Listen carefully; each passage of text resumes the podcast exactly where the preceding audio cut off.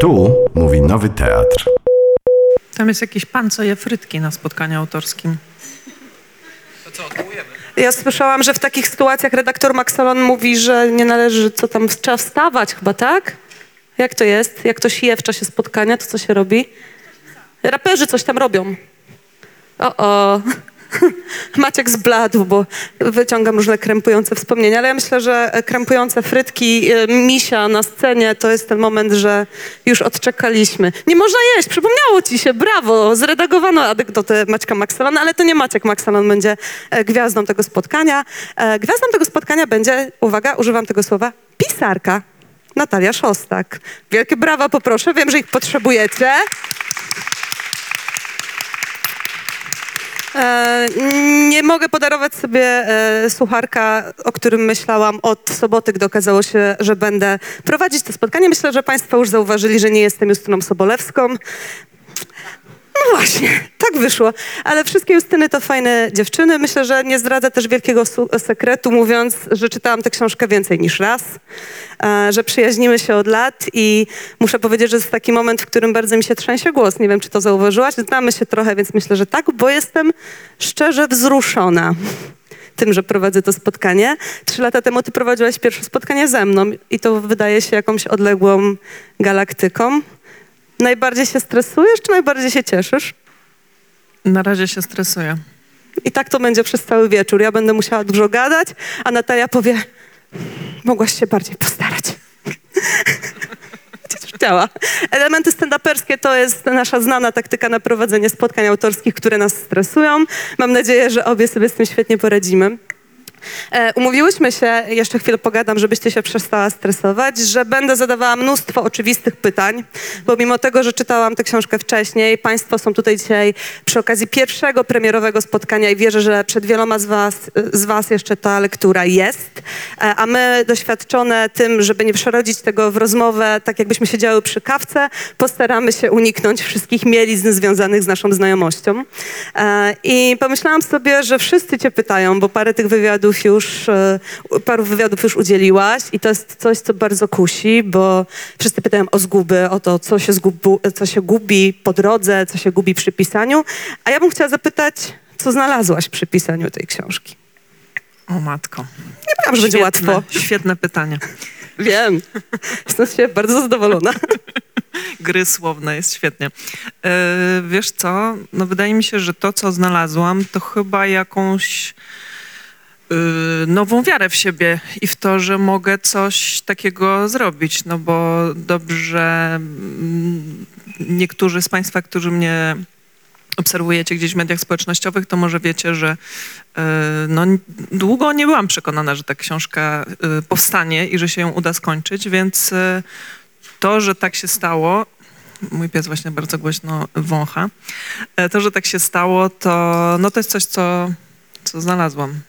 Rzeczywiście się trzęsiesz, dziewczyno. Naprawdę jestem przejęta, żebyś ty mogła wejść w swoją rolę, gdyż państwo, którzy znają Natalię, wiedzą, że ulubioną rolą Natalii jest opiekowanie się innymi w życiu. Czy terapeutyzowanie, rozwiązywanie cudzych problemów. Czy tak traktowałaś też swoje bohaterki? Mm, nie, niekoniecznie. Mm, To znaczy, chciałam być taką osobą, która ich nie ocenia jakoś ostro i nawet jeśli robią głupie rzeczy albo niefajne rzeczy, albo kogoś krzywdzą, e, to patrzeć na nie z jakimś takim zrozumieniem i z empatią, ale chyba nie byłam dla nich jakoś bardzo litościwa i nie, nie pomagałam im e, szczególnie. Te bohaterki to trzy kobiety. Gdybyś ty miała je przedstawić, co powiedziałabyś o Mariannie, Hance i Alicji? Kim one są? E, To są trzy kobiety z jednej rodziny. Marianna jest e, nastolatką, ma prawie 15 lat. E, Jej mama Hanka jest w połowie między 30 a 40. E, I jej babcia, a teściowa Hanki, Alicja, jest kobietą po 60. E, I wskutek zbiegu rozmaitych okoliczności, mniej lub bardziej fortunnych, raczej mniej, życie każdej z tych kobiet e, nagle się zmienia diametralnie i one muszą się na nowo odnaleźć w tej rzeczywistości. Mm, Przede wszystkim e, Hanka odkrywa, że jej mąż e, Grzegorz, ojciec dzieci, e, ma długi, że przekonanie jej o tym, że zawsze będzie pod e, opieką tego męża, że on jest takim bezpiecznym e, człowiekiem, który jej nigdy nie skrzywdzi, na którym może polegać, to się rozsypuje. I Hanka wraz z Grzegorzem wyjeżdżają do Wielkiej Brytanii, żeby zarobić na spłatę tych długów. Tym samym Marianna i jej brat Kuba trafiają do Alicji, która wcale z tego faktu nie jest e, zadowolona, no bo z wnukami miała taki niezbyt bliski kontakt przez lata. A jeszcze w życiu Alicji zmienia się to, że jej praca, ona jest e, sekretarką, asystentką w biurze notarialnym, mm, nagle zostaje zmuszona do tego, żeby przejść na emeryturę. E, Więc to jest jeszcze jakby kolejna duża zmiana w jej życiu, bo e, ta praca, właśnie pomaganie ludziom, bycie ważną, potrzebną, e, to jest jakaś taka ważna część jej tożsamości i to też traci. W normalnej kolei rzeczy to jest, byłaby babka, byłaby córka, byłaby wnuczka, rodziłyby się po kolei, ale w twojej głowie to po pierwsze przełamałaś ten układ rodzinny, bo Hanka nie jest córką Alicji, tylko jest żoną jej syna, ale po drugie z tego, co wiem i myślę, że to może być dla państwa ciekawe, pierwsza w twojej głowie urodziła się Marianna, czyli zaczęło się od najmłodszej. Jak to było z tą dziewczyną? E, No to było tak, że na początku pandemii e, poszłam na warsztaty e, u Grzesia Łzańskiego stworzenia postaci literackich i to był jakiś taki moment, że ja cały czas pisałam o jakichś nastolatkach. Wszystkie opowiadania, wszystkie jakieś większe teksty były o nastolatkach. E, Tutaj są e, na sali też osoby, które ze mną były na warsztatach Czarnego i e, była też opowieść o matce, która ucieka z domu. Było mnóstwo jakichś e, właśnie ten wątek nastolatki i, i ucieczka, jakoś to za mną chodziło. No i jak poszłam na te warsztaty, to pamiętam taką rozmowę z moim mężem, czy powinnam pisać dalej o tej jakiejś tam nastolatce, czy może wymyślić coś takiego zupełnie od czapy i po prostu wykorzystać to, że jestem na tych warsztatach i zaszaleć. No i on tak pomyślał, pomyślał i mówi, nie, wiesz co, może napisz sobie tą nastolatkę, już po prostu się pozbędziesz tego tematu, y, raz a dobrze i po prostu będzie z głowy, już będziesz sobie pisać o czymś innym. No i tak postanowiłam i tak powstała Marianna. E, A dlaczego nastolatka? No teraz właśnie sporo osób e, zadaje mi to pytanie. E, Myślę, że dlatego, że to jest dla mnie jakiś taki kluczowy moment w życiu. Dla mnie to był chyba najtrudniejszy moment w moim życiu. I no, pamiętam z tego czasu właśnie bycia nastolatką jakąś ogromną samotność, e, niemożność odnalezienia się w świecie. E, No i dlatego, dlatego ten temat mi się wydał bardzo ciekawy. Jest taka pokusa, tak sobie wyobrażam, pisania prozy debiutanckiej zwłaszcza, żeby wykorzystywać własne doświadczenia i teoretycznie powinno ci być najbliżej do Hanki, no bo to nasza rówieśnica, ale trudno mi znaleźć między tobą a nią jakieś podobieństwa. I czy jest tak, że w ogóle obdzieliłaś te bohaterki jakoś sobą, czy raczej swoimi obserwacjami, ludźmi, znajomymi? E, Wiesz co, to jest tak, że Dorota Masłowska o tym często mówi, że książki pisane przez kobiety często są czytane przez ich biografię i że, zresztą nie tylko Dorota, no to jest jakiś taki powracający wątek, jak e, czasami przeprowadzam wywiady właśnie z pisarkami. Siri Hustvedt też mówiła o tym, że albo to są jej doświadczenia, albo jej mąż po prostu, e, Paul Oster, za nią pisał. Mm, I chyba ja jakoś tak obsesyjnie chciałam, żeby nikt nie mógł tam właśnie znaleźć mnie w tej książce, żeby nikt mi nie powiedział, że y, to jest taka, taka historia właśnie o mnie. Mm, Z jednej strony myślę sobie, że to wyszło na dobre tej książce, bo już y, słyszałam takie opinie, że nareszcie jakaś książka, która nie dzieje się w, wśród młodych, kreatywnych, w biurach, w redakcjach. E, Więc e, tak, to.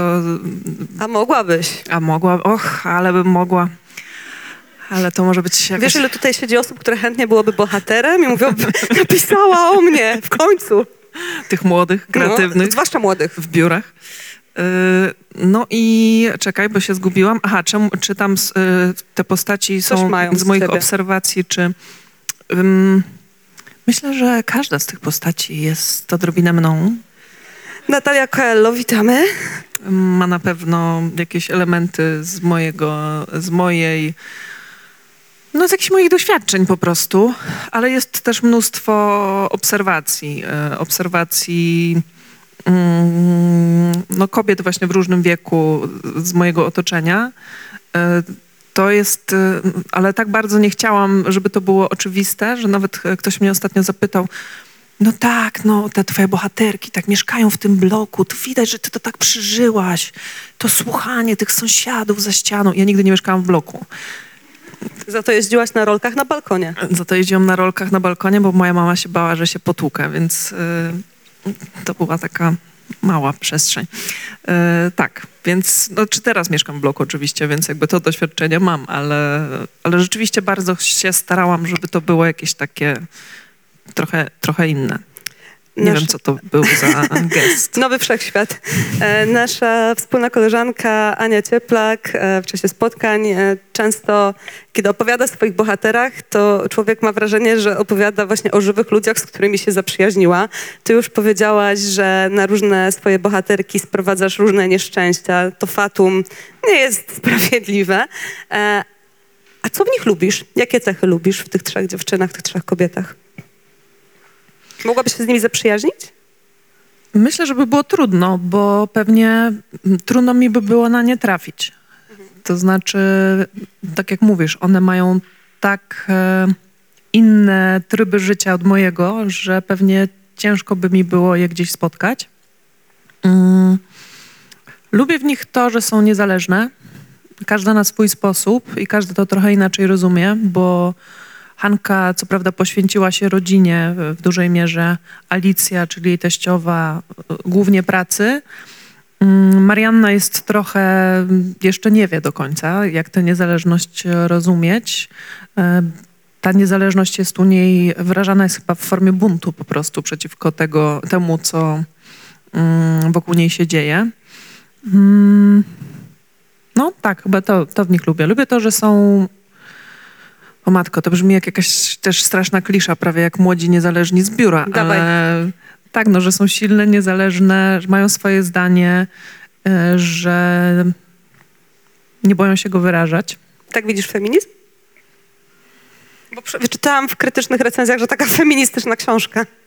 Gdzie to czytałaś? A, w internecie. Nie pod, nie, ka- zakazałam Natalii czytać komentarze, więc jakby ona nie przeczyta. No to jak z tym feminizmem? Feminatywy są, ale nie wszędzie. No wiesz, Opowiedz, bo to ciekawa historia. no to czekaj, do feminatywów zaraz, bo czy to jest feminizm? Em, Która jest najbardziej I feministką? tak i nie, to znaczy no, Marianna jest najbardziej e, teoretyczką feminizmu, myślę. Jak to w, w ósmej klasie. Tak, jest e, po prostu jeszcze taka bardzo radykalna w swoich poglądach. To, co mi się wydało ciekawe w tych bohaterkach, to to, że one teoretycznie właśnie są. być może Alicja na przykład nie nazwałaby się feministką, bo to w, w jej pokoleniu e, no, nie było tak powszechne. E, I że każda z nich jest właśnie niezależna, jakoś sobie to ceni. E, ale że to nie rzutuje na to, jak patrzą na, na każdą z, z siebie nawzajem. To znaczy, że Marianna co prawda uważa, że właśnie feminizm, girl power i tak dalej, i tak dalej, ale właściwie to ta jej babcia to powinna się nią zajmować i po co jej była ta praca? Właściwie to, to, to bez sensu. Czyli jednak patriarchat wjeżdża. Tak, no myślę, że, że ten patriarchat tam jest, y, no, że tak, y, nie wiem dlaczego ta Dorota Masłowska dzisiaj tak do mnie wraca, ale ona mówiła o tym smogu patriarchalnym, który, y, który wdychamy wszyscy i wszystkie i nawet jak bardzo nie chcemy, to to jakoś zostaje y, w tym, jak myślimy, mówimy, jak traktujemy siebie nawzajem. I chciałam też pokazać, jak właśnie to, jak te kobiety traktują siebie nawzajem, mm, jest jakimś zaprzeczeniem tego. To znaczy, one siebie nawzajem nie wspierają. One widzą swoje własne y, jakieś dążenia, pragnienia, aspiracje, ale siebie nawzajem postrzegają tak, że powinny właśnie wypełniać jakieś tam role. Marianna powinna opiekować się Kubą, swoim młodszym bratem. E, Hanka powinna się zająć tymi dzieciakami.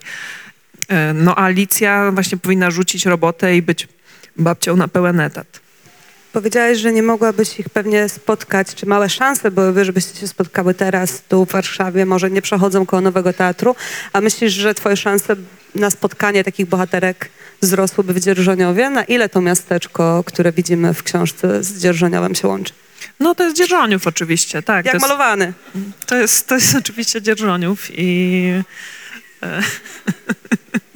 Ale dlaczego nie ma tam tych wspaniałych lumpeksów? y, to zostawiłam na... Czy redaktor to wyrzucił? Ach, reda... potem sobie porozmawiamy, co redaktor chciał wyrzucić. E, nie, wiesz co? Dlaczego nie ma lumpeksów? Lumpeksy... No to są słynne dzierżoniowskie lumpeksy. Tak, no nawet miałam kiedyś taki pomysł, żeby napisać o dziewczynie, która wychowuje się e, w lumpeksie, bo jej rodzina ma biznes lumpeksowy. To, to też trochę... Z Też była nastolatką? też trochę z moich doświadczeń, bo moja babcia zajmowała się odnawianiem tkanin takich e, przedwojennych i po prostu leżały wszędzie takie hałdy właśnie jakichś starych firanek i, i obrusów.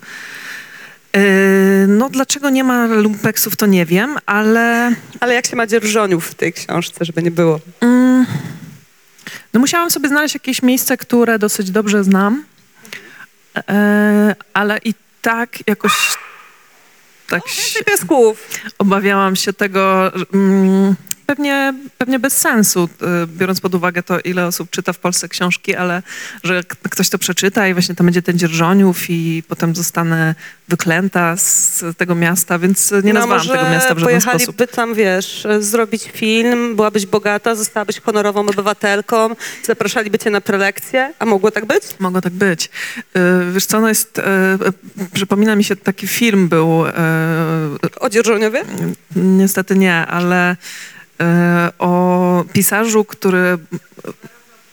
Honorowy obywatel, tak, który dostał Nobla chyba, czy jakąś tam nagrodę taką wielką i właśnie przyjeżdża do swojego miasta i tam no, prawie, że na taczkach go wywożą. Nie są zachwyceni. Nie są, za, nie są zachwyceni, ale czekaj, bo zadajesz strasznie dużo pytań i w ogóle nie dopuszczasz mnie do głosu.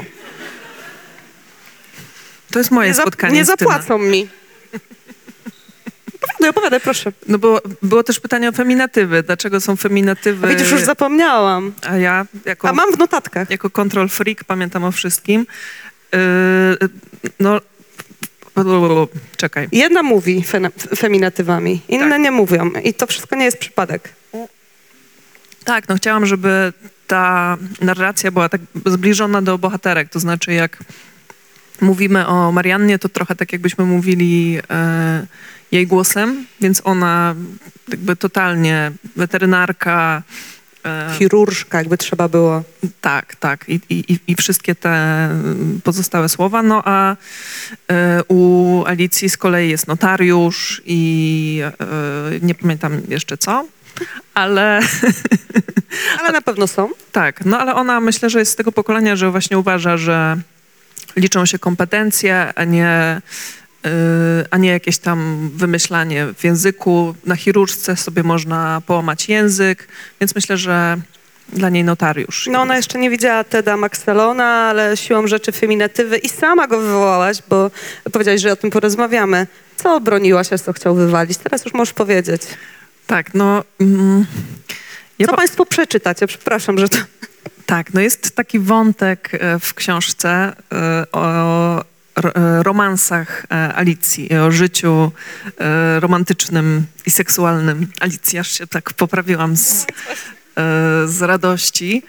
E, Tam jest, e, ona ma akurat w tym momencie, e, w momencie akcji, no ma taki, można powiedzieć, związek z takim kierowcą, który to taki ukłon w stronę twojego taty i w stronę mojego teścia, który też jest e, kierowcą właśnie jeżdżącym po całej Europie.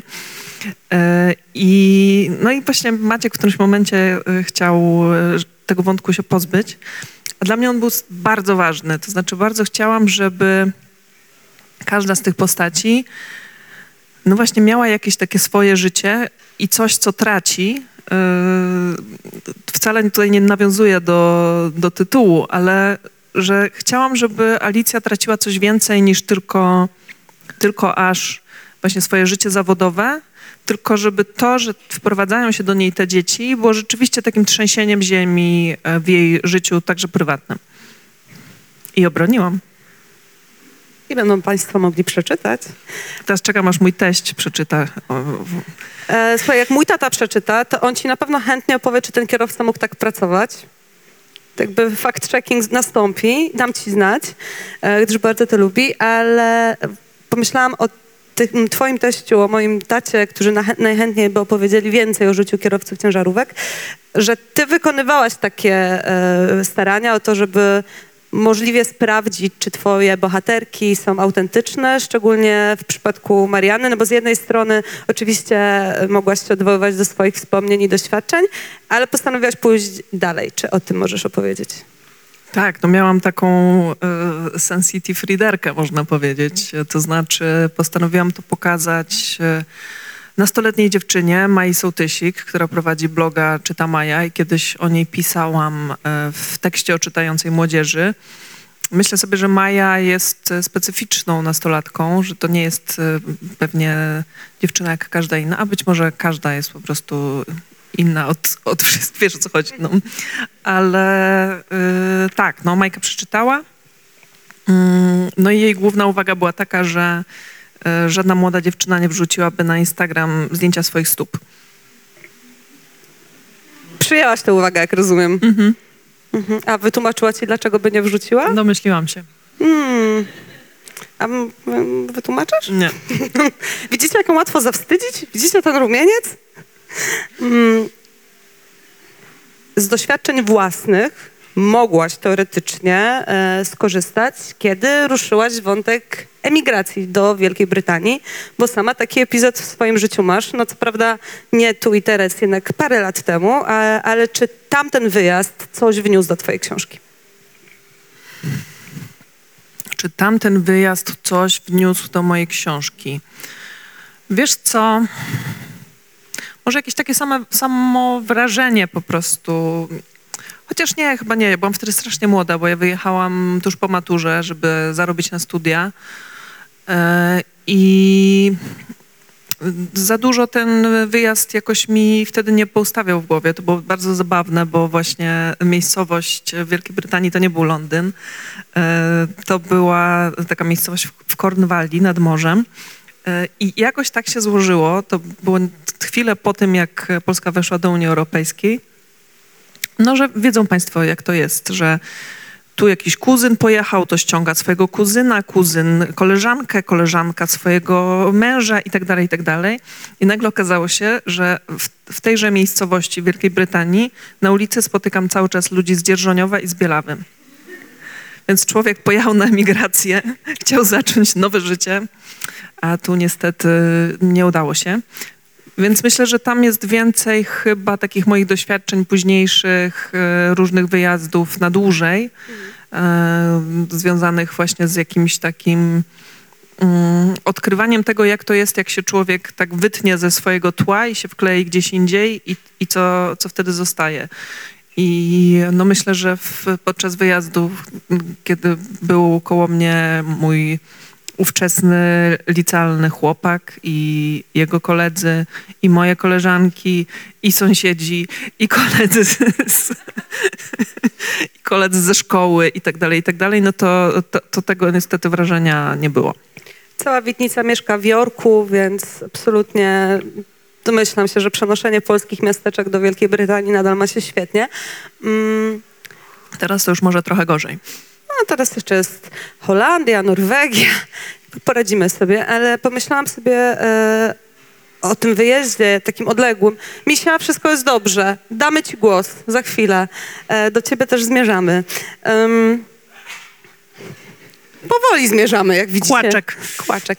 Em, że zdradzę teraz coś o tobie, ale myślę, że to też ludzie, którzy cię znają i czytają, wiedzą, że ty co jakiś czas masz takie zrywy, żeby znowu gdzieś uciec, wyjechać, wyprowadzić się, wszystko zmienić. A teraz? No wiesz, teraz jak już jestem gwiazdą, To możesz zostać. to już, to już nie wiem, no to chyba będę się po prostu musiała gdzieś ukrywać, wiesz, tak trochę e, Harry i Meghan, willa w Kalifornii, coś, coś tę tę stronę. W kan- albo w Kanadzie, mam już tam e, właśnie sąsiadów, e, znajomych. Wys- Tak, będę wtedy ściągała znajomych. wysyłasz tam miasteczko, już się zaczyna. Tak, już prawie sobie wybiłam zęba mikrofonem, więc e, to może być pewna przeszkoda w moim, W karierze gwiazdy. tak, w mojej karierze, ale mm, o tym będzie moja kolejna książka, właśnie o takiej potrzebie ciągłej e, zmiany mm, otoczenia i takiego poszukiwania. Em, ale wiesz co, ja chyba w którymś momencie, y, to było jakieś 10 lat temu, jak wróciłam ze stypendium w Meksyku, które Mm, Bardzo mocno przeżyłam. To był bardzo trudny czas dla mnie psychicznie. Mm, Chyba jakoś tak postanowiłam sobie, że za wszelką cenę zbuduję sobie dobre, fajne życie gdzieś w jakimś miejscu i no i tak padło na Warszawę. To znaczy myślałam, że przyjadę tu na miesiąc, e, zahaczę się gdzieś w redakcji i potem już sobie będę pracować z Dzierżoniowa, no bo jakby Proste. wiadomo, good life, e, ale no, zajęło mi to jednak trochę więcej niż miesiąc, a później no to już tak trochę ciężej wyjechać. Jakiś tu mam jednak znajomych. Ale można ich zabrać. Już ustaliliśmy, że da się te miasteczka prze, przenieść w całości. E, wywołałaś e, redakcję, zahaczenie się w redakcji. E, Na ile praca dziennikarki pomagała, na ile przeszkadzała ci przy pisaniu powieści? E, Maciek Marcisz z wydawnictwa WAB powiedział, żeby nie rozmawiać o tym, bo to nikogo nie obchodzi. Um, Okej. No więc właśnie. Tylko ciebie to obchodzi. No dobrze, to powiem krótko. Przepraszam, nie. Dobra, teraz stop. Są tu nawet wątki e, dotyczące mediów w tej książce. Znaczy są, Jakie? No jak e, różni bohaterowie opowiadają o tym, gdzie widzieli ostatnio Mariannę, co się stało z Marianną, to Aha. przecież do złudzenia przypomina rozmowę z dziennikarzem, dziennikarką. A A. cytaty o dyrektorce, która mówi, e, przepisy były przestrzegane, dochowaliśmy wszystkich procedur, to miałam wrażenie, że sama ci napisałam po prostu. A nie, tak nie było. Anna Zaleska to była po prostu. Nie chce mi wyjść inaczej. No, A było dokładnie odwrotnie. Yy, tak, no ponieważ e, już wywołałam ten temat, że jestem uzależniona od e, warsztatów literackich i czytania e, książek, o tym jak pisać książki, ponieważ cały czas się czułam nieprzygotowana do tego, no to byłam w którymś momencie też na warsztatach u Dominiki Słowik, która mi powiedziała, że ja traktuję to, że jestem dziennikarką jako swoją największą wadę, że właśnie bardzo się staram, żeby to nie była taka dziennikarska książka, tylko żeby to było właśnie literackie i żebym przestała z tym walczyć. To znaczy, że to, że pracuję od wielu lat ze słowem i że tych różnych głosów, e, różnych osób mam w głowie sporo, to, że można to wykorzystać. I, i trochę ten fragment, e, te fragmenty właśnie takie szukania Marianny wśród różnych osób, no to właśnie trochę wyszły z tego, że, że sobie pomyślałam, no dobra, no a gdybym, a gdybym trochę znaków natłukła, I już prawie reportaż do dużego formatu. Mógłby się tak zaczynać, spokojnie. Tych reportaży parę napisałaś. Odgrażałaś się swego czasu, że twoja pierwsza książka będzie non-fiction. Był taki pomysł. Upadł. Dlaczego? No bo okazało to się, był że... dobry pomysł. Okazało się, że ja chyba nie umiem pisać reportaży wcale. E, To jest, e, ja to już opowiadałam kiedyś e, na którymś spotkaniu autorskim, więc Ej, nie miałaś ich aż tak dużo. Nie przesadzaj. To jest premierowe. Nie psuj To państwu. prawda, było- Przyszli tu dla ciebie. dobra, może w jakimś wywiadzie, ale w se- w sensie, że zdradziłam też twoją tajemnicę. Że dlaczego ty i ja piszemy teraz książki. tak. Bo w którymś momencie w Gazecie Wyborczej, gdzie obie pracowałyśmy ówcześnie, był taki konkurs dla dziennikarzy i dziennikarek, e, żeby napisać książkę. I e, już to napisanie książki to było nic. To znaczy to, okej, mogę napisać, ale tam było też obiecane, że na napisanie tej książki dostanie się, już nie pamiętam, Pół roku. pół roku? Aż tak? Mhm. No i Bardzo pamiętam. bardzo, bardzo chciałyśmy dostać e, to wspaniałe stypendium e, z dala od newsów, z dala od dyżurów i tak dalej, i tak dalej. No i obie e, nie dostałyśmy. Spoiler alert. Na szczęście obie. Na szczęście obie. I, I co? I chyba się zorientowałyśmy, że to, o co nam chodzi, to wcale nie było to napisanie książki, tylko właśnie takie znalezienie jakiegoś takiego oddechu od tej młódzki.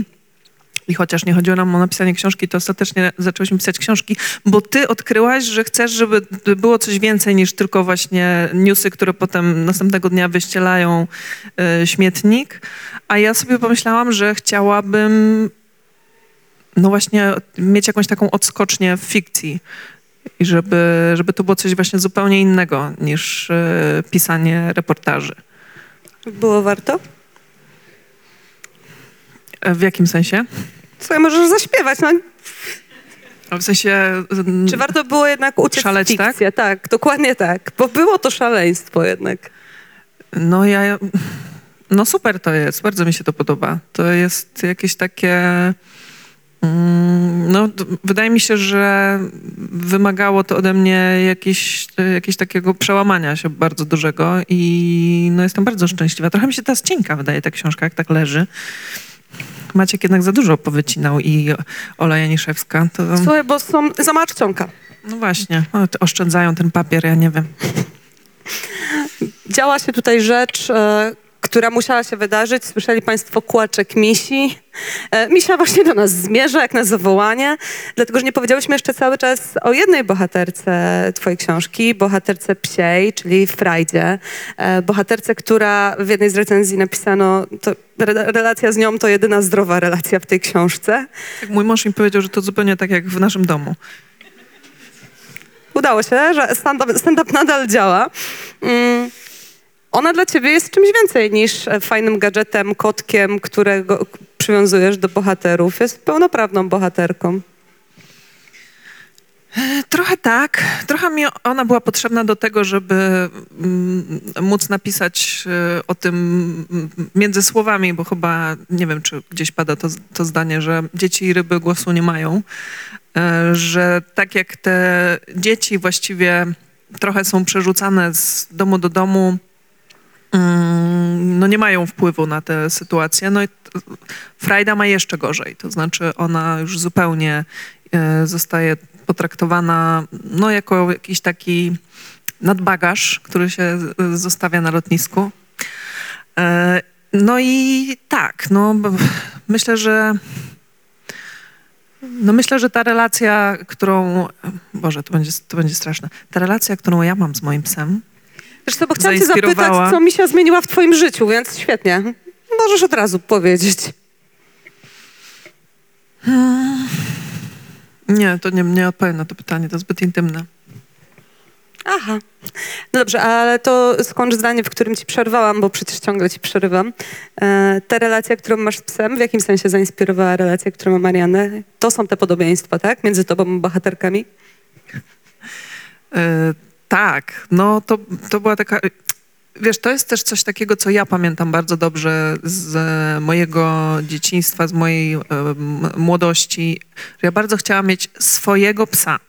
Swojego, bo u mnie w domu był zawsze jakiś taki pies wielkości niedźwiedzia i e, usposobieniu również e, równie przyjaznym.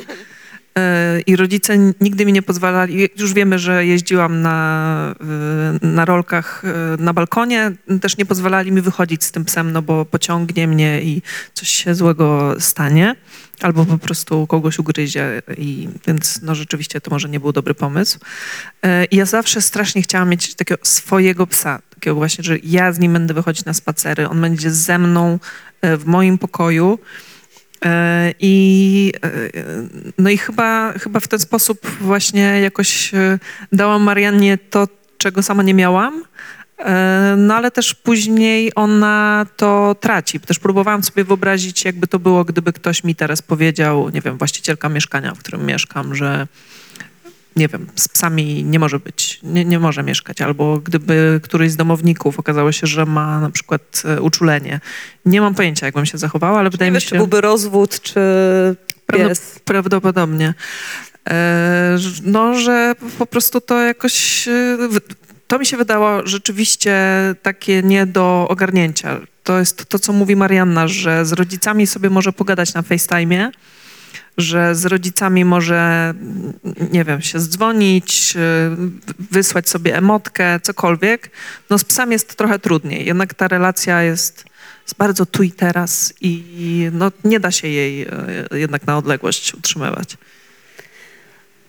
Kiedy zaczynasz opowiadać teraz o książce i różni ludzie pytają cię o te bohaterki, pytają cię o różne wątki, to bardzo często pojawiają się pytania z kategorii e, Natalio, zamień się w socjologa pierwszego Rzeczpospolitej, opowiedz o tych polskich rodzinach, o babciach, co powinny i czego nie powinny, jak żyć, jak wychowywać dzieci. Wiem, że tego nie lubisz, więc to nie jest podprowadzenie do, a może jednak opowiedz. Tylko chciałabym cię zapytać, e, jak widzisz rolę tej książki? O czym byś chciała, żeby ludzie rozmawiali, kiedy będą ją czytać, kiedy potem będą się o nią sprzeczać w kawiarni albo na Instagramie? O czym dla ciebie byłaby ta rozmowa? I nie musisz wtedy mówić, jakie masz zdanie na ten temat. Trudne te pytania. Dużo jeszcze masz takich. Słuchaj, mam trochę tych notatek. E, wiesz co? Być może to jest jakaś taka kwestia tego, co myślimy o roli literatury. E, Nie wydaje mi się, żeby książka miała jakąś taką moc, żeby tutaj odmienić relacje w polskich rodzinach i żeby wszyscy już ze sobą szczerze rozmawiali i żeby, y, no nie wiem, coś jakoś rzeczywiście tak realnie, y, realnie się zmieniło. Mm. A jaka była druga część pytania? O czym byś chciała, żeby rozmawiali? Chciałabym, żeby. To też będzie jakieś takie górnolotne, no ale chciałabym, żeby. Patos robi nam dobrze. Chciałabym, żeby to Zyta Ruska, żeby zauważali, zauważyli, zauważały e, po prostu drugiego człowieka obok siebie, właśnie poza tymi rolami, poza tym, że to jest moja teściowa, a to jest mm, synowa i ona mnie denerwuje, bo jest jakoś e, tutaj po prostu na linii, na linii ognia.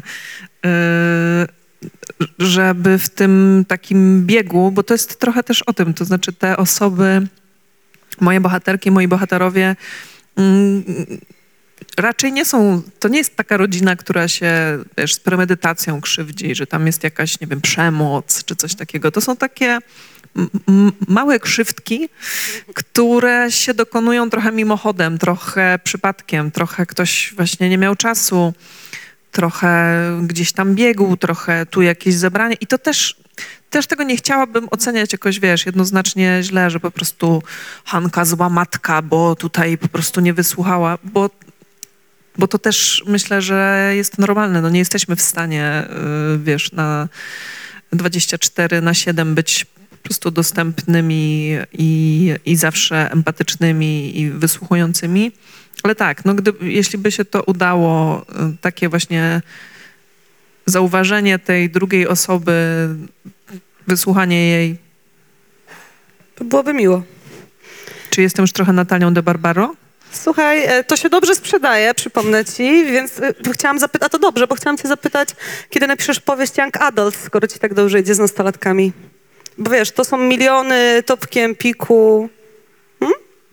To będzie book number three. Państwo notują, bo wiecie, że ją trzeba rozliczać, jak coś obieca publicznie. Wywołałaś już e, kilka, e, wywołałyśmy w sumie razem kilka autorek, autorek, z którymi też e, robiłaś rozmowy, niekiedy więcej niż raz. Była Dorota Masłowska, była Ciri Hustwet, Zyta Rudzka z patosem i wymianą ognia się pojawiła przed chwilą. Mm. Wszystkie te pisarki y, od pewnego momentu zaczynałaś pytać o pisanie, o to, jak pracują, jak się motywują, gdzie szukają inspiracji, co zostało w głowie szczególnie, które rady. No tak, za pieniądze mojego ówczesnego pracodawcy robiłam sobie takie Research. tak, własne masterclassy. E, No niestety efekty są marne, to znaczy nie mam żadnej e, zapamiętanej e, Po prostu napisałaś książkę. To, to znaczy, że zapamiętałaś jedną radę. siadłam i napisałam, napisałam. czyli Blanka Lipińska. E, Działa? No, ale c- czego by nie mówić, to to jest doskonała rada. To, Miała to, jest, rację. to jest naprawdę esencja. Ale czy pamiętasz, bo ona miała jeszcze drugą część? Od początku wiedziałam, że nie chcę być Stefanem Żeromskim. Nie, tego nie, to, to wyparłam to. Też nie chciałaś. Tak, Tego nie pamiętałam. Nie, wiesz co, myślę, że to chyba co, jaki wniosek z tego wyciągnęłam, być może to pamiętasz, bo to byłaś na bieżąco, że po prostu przychodziłam i Boże, trzeba mieć swój własny czarny zeszyt, który zawsze nosisz przy sobie i zapisywać wszystko, co się widzi i dzięki temu potem pamiętasz, że na przystanku, mam taki zeszyt i mam to zapisane, że na przystanku jest ojciec z synem i coś tam i patrzą na siebie i to na pewno gdzieś kiedyś wykorzystam. Ile masz tam notatek? No tak ze trzy. E, Później, że tylko rano. Budzimy się o szóstej, e, siadamy, piszemy e, przed śniadaniem, bo artysta wiarygodny jest zawsze głodny. Więc tak, kilka razy próbowałam włączyć budzik. Nie działa. A Misia nie wstaje o szóstej. E, Praca nocami, tylko nocami, jak wszyscy domownicy śpią, też nie działa. E, No i ileś takich było tych, e, tych złotych rad. A mogę ci przypomnieć moją ulubioną? No. Bo to było on and off przez te ostatnie dwa lata. Zakładam media społecznościowe. Kasuję media społecznościowe. Muszę mieć Instagrama. Nie mogę mieć Instagrama. Jak tam? Na Insta? Zapraszam Państwa na mój Instagram. Bardzo dobre rolki kręci, słuchajcie. Codziennie. Na balkonie właśnie padło, padł żarcik e, z publiczności. Bardzo dobry, doceniamy. E, tak, no, to, to, to może Dorota Masłowska. To się nagle okazuje, że po prostu e, Wszystkiemu winna. wszystkiemu Powinnaś jest winna. Dorota Masłowska mi powiedziała kiedyś podczas wywiadu dla książek, magazynu do czytania, że jak zaczynamy, jak wchodzimy w te media społecznościowe, to ten nasz e, gadzi mózg zaczyna przeliczać wszystko na lajki, zaczyna przeliczać wszystko, co by tu zrobić, żeby właśnie więcej, więcej, żeby ci ludzie przychodzili i to się przekształca w jakąś taką obsesję, która potem wpływa na nasze pisanie, tworzenie, rozmawianie z ludźmi, że rozmawiamy właśnie jakimiś takimi wyświechtanymi frazami, że już nikt nie jest oryginalny i ja po prostu tak siedziałam. Myślę sobie, Boże, no tak, to dlatego ja nie jestem w ogóle oryginalna, Bo mam Facebooka. bo mam Facebooka. I przyszłam i skasowałam tego Facebooka. Pamiętam. E, Kto był menadżerem tego profilu? Menadżerką? Przez chwilę ty mi prowadziłaś yy, tak kalendarz, można powiedzieć, bo ludzie do ciebie pisali, że Nie, to było gorsze. To Ona wchodziła na mojego Facebooka i mówiła, dzień dobry, to teraz wspólne konto Natalii i Justyny. E, Jest taka sprawa. tak, kiedyś była taka moda, że pary tak zakładały. Natalia To już Justyna my. Szostak-Suchecka. Tak, to by było super. Ale no niestety na to, na to nie wpadłam. Więc ym, no myślę sobie, że z tych wszystkich właśnie złotych rad i wspaniałych pomysłów ostatecznie ym, chyba każdy sobie musi wybrać whatever works, no. Ale ta rada, że siadłam i napisałam, no to, jest rzeczywiście jakby esencja, no bo ostatecznie to się wszystko sprowadza do tego, żeby usiąść i napisać. No, czegokolwiek innego nie zrobisz, po prostu obłożysz się tysiącem książek, yy, pójdziesz na 150 tysięcy warsztatów, no ostatecznie jesteś ty i biała kartka. Było dużo o kobietach, licznych, wywoływanych, bohaterkach, pisarkach, inspiracjach. To teraz jeszcze chwila o mężczyznach, zanim dam Państwu szansę. Robert Frost i cytat na początku książki. Co to za pomysł? Skąd się tam wziął? Szczerze nie pamiętam. To znaczy, był jakiś taki moment, y, że trafiłam na y, ten wiersz w tłumaczeniu Stanisława Barańczaka, którego zresztą uwielbiam. I jakoś tak mi to zagrało po prostu z, z tym, co jest w tej powieści. Ja myślę, że musisz go przeczytać, Nie, wiesz? tego musisz przeczytać. I co, Łysoci? Sama się wywołałaś. No, proszę. Mi za to nie płacą, że wiersze będę czytać.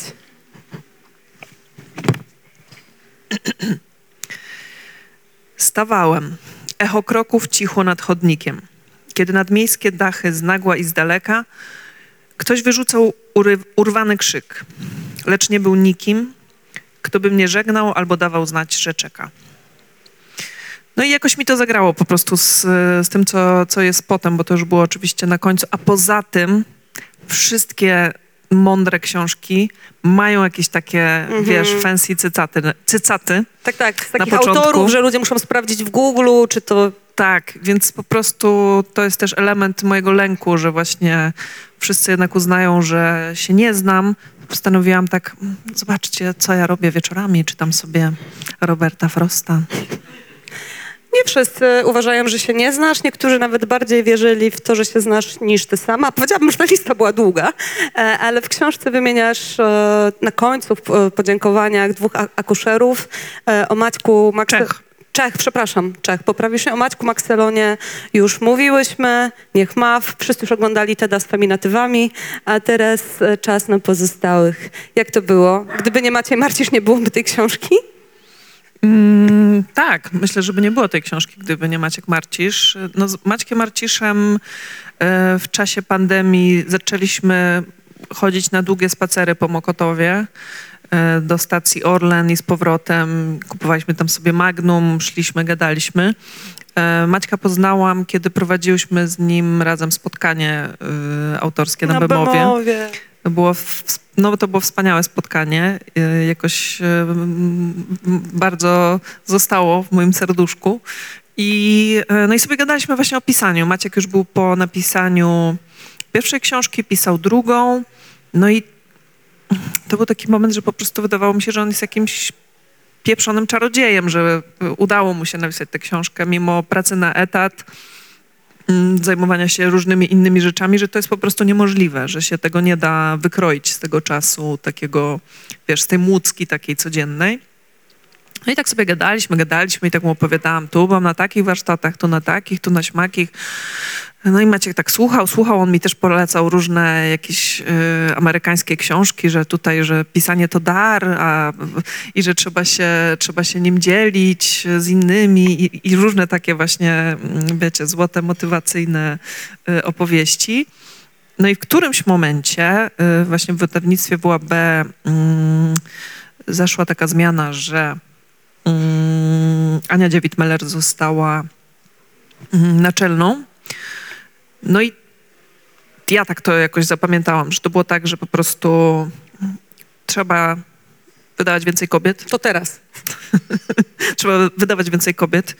Natalia jest kobietą. Natalia coś pisze. E, No i Maciek właśnie napisał do mnie, że musisz przyjść i nam opowiedzieć, co ty piszesz, bo już mam dość tego tematu. I, Miał dość tego, że ty mówisz, że piszesz. tak, tak, że piszę i piszę, ale no ciągle, ciągle nie. I że jak ja nie będę miała umowy, to ja tego nigdy nie napiszę. I myślę, że tak by było rzeczywiście, bo jako porządna dziewczyna z Dolnego Śląska mm, nie wyobrażam sobie, że miałabym oddać zaliczkę. Więc jak już tę zaliczkę dostałam, to I wydałam. nie wydałam. Jezu, zapomniałam, że ty jesteś jeszcze porządna dziewczyna, która ma oszczędności. Nie wydałam, co ty? Zresztą e, Emilia Durzewska ma podobnie, też mówi, że nie ruszyła swojej zaliczki. To tylko ty jesteś taka rozrzutna. Nie zaprzeczam.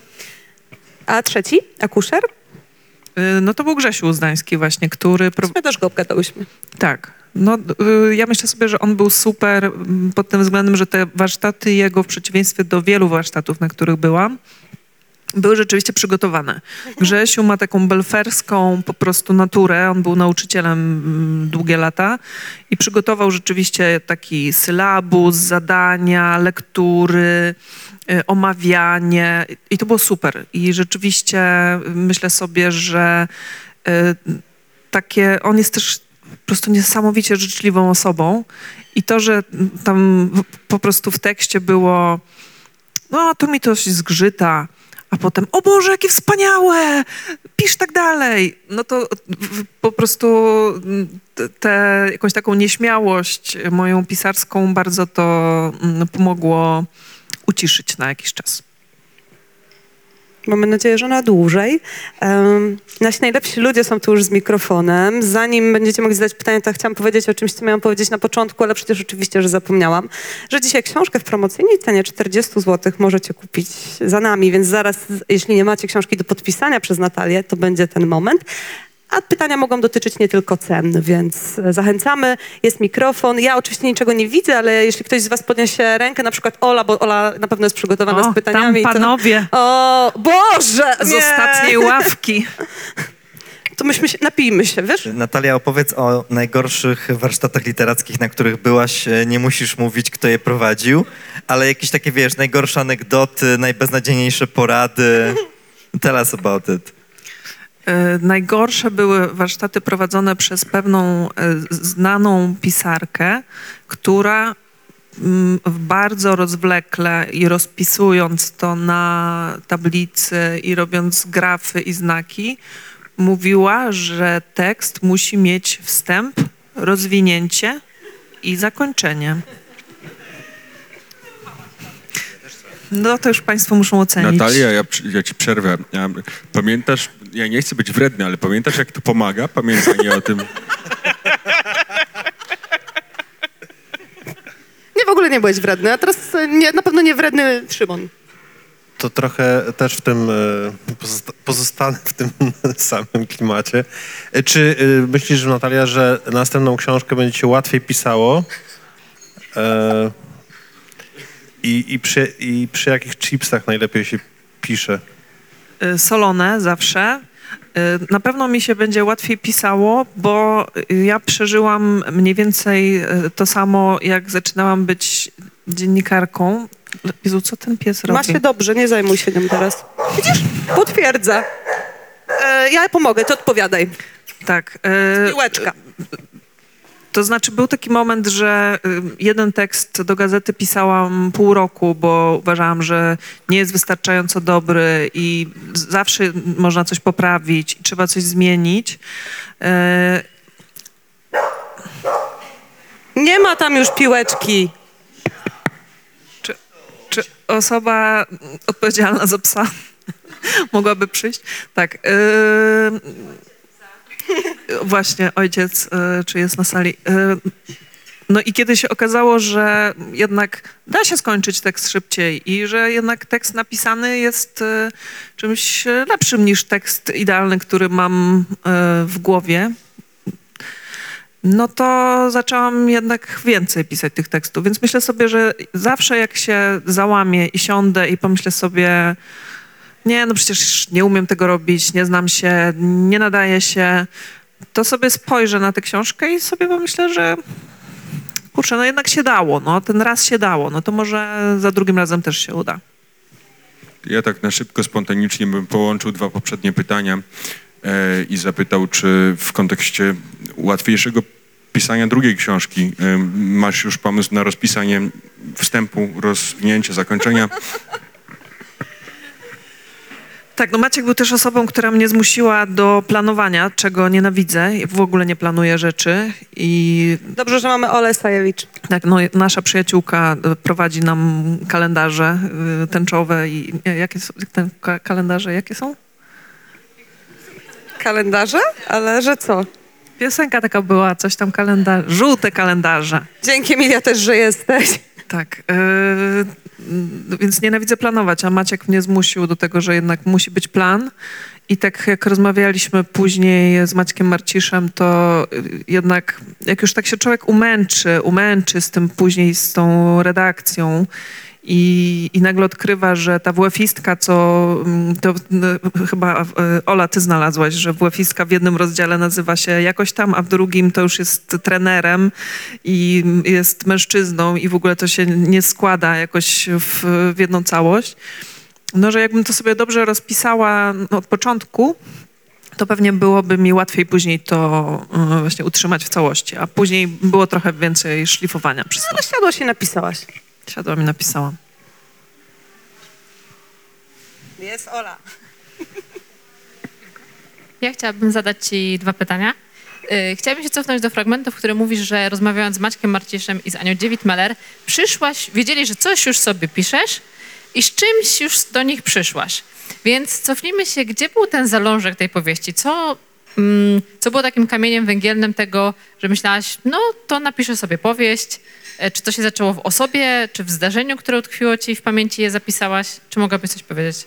No wiedziałam, że będzie nastolatka i wiedziałam, że ona ucieka z domu. I jak już to wiedziałam, no to wiedziałam, że musi mieć e, otoczenie jakieś swoje. To znaczy, dlaczego ona ucieka z domu? No, mm, wiedziałam, że musi być w jakimś konflikcie mm, z tym swoim otoczeniem.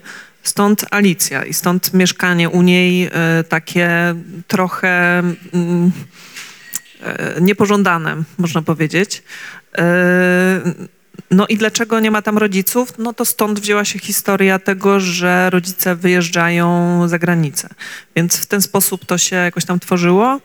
E, I jak szłam na to spotkanie, to rzeczywiście już taki, starałam się bardzo tak profesjonalnie wygłosić, jakby to rzeczywiście już e, istniało. E, Ale taki właśnie już zarys, zarys tej historii, skąd, dokąd, mniej więcej, co tam po drodze, to już miałam. Powiedziałaś, że nie lubisz planować, ale planowałaś kiedyś ucieczkę z domu, czy... O, o. Nie, nie planowałam nigdy ucieczki z domu i to chyba jest e, też e, coś takiego, że literatura nam pozwala przeżywać e, takie doświadczenia, których nie mieliśmy, może chcieliśmy.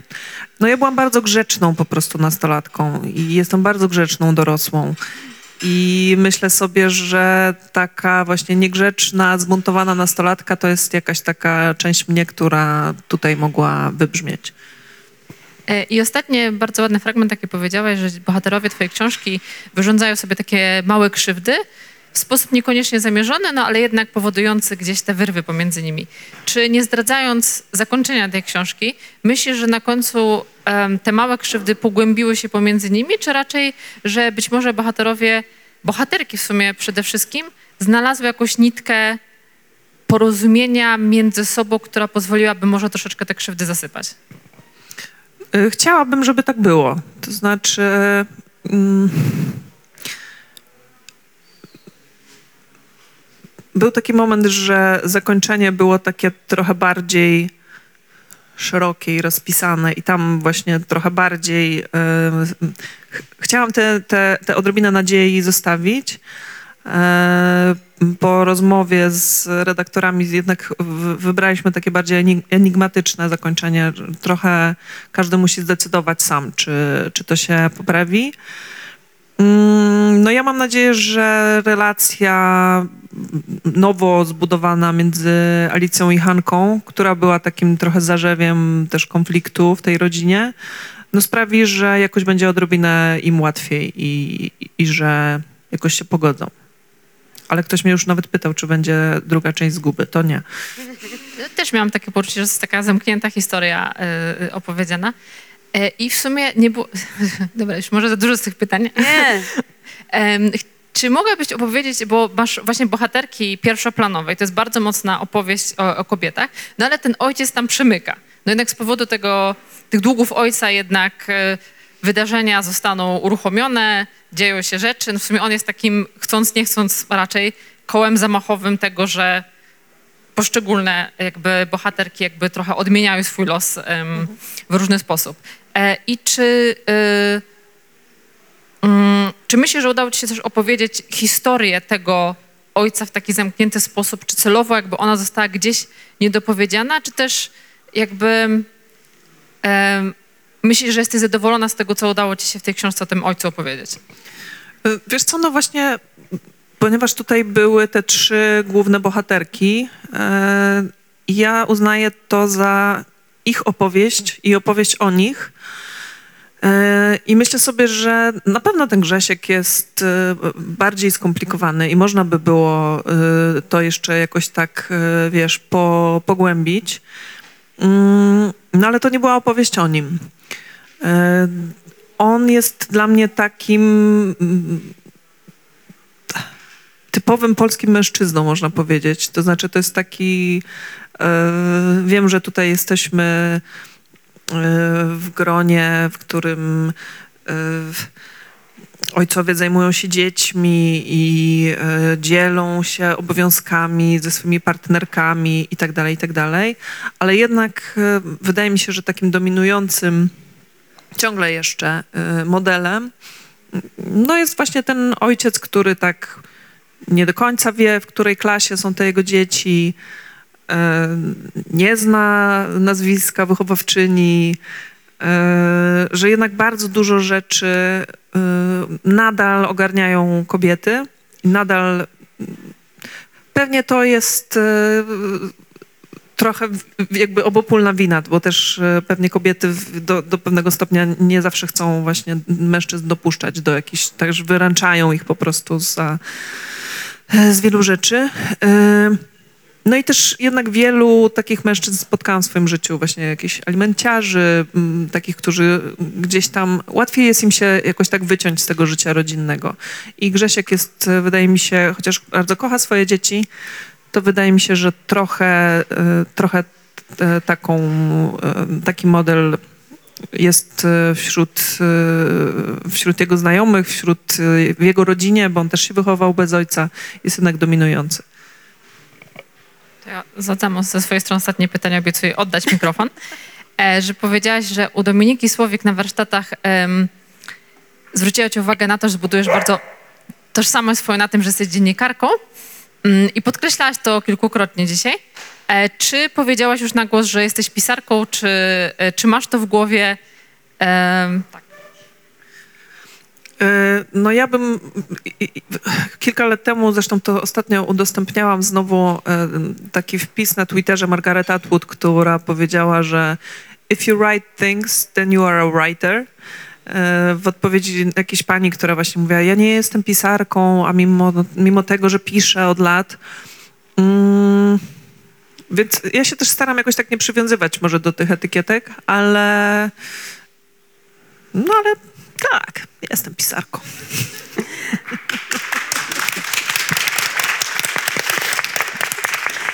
Pozwólcie, że zadam jeszcze jedno pytanie, bo to jest moment, e, o którym marzyłam od początku tego spotkania, dlatego że część z was wie, że my z Natalią często prowadzimy spotkania razem i jest na tych spotkaniach jedna rzecz, którą zawsze robimy i to jest ten moment. Czyli Natalio, e, teraz ulubione pytanie wszystkich autorów i autorek. Nad czym teraz pracujesz?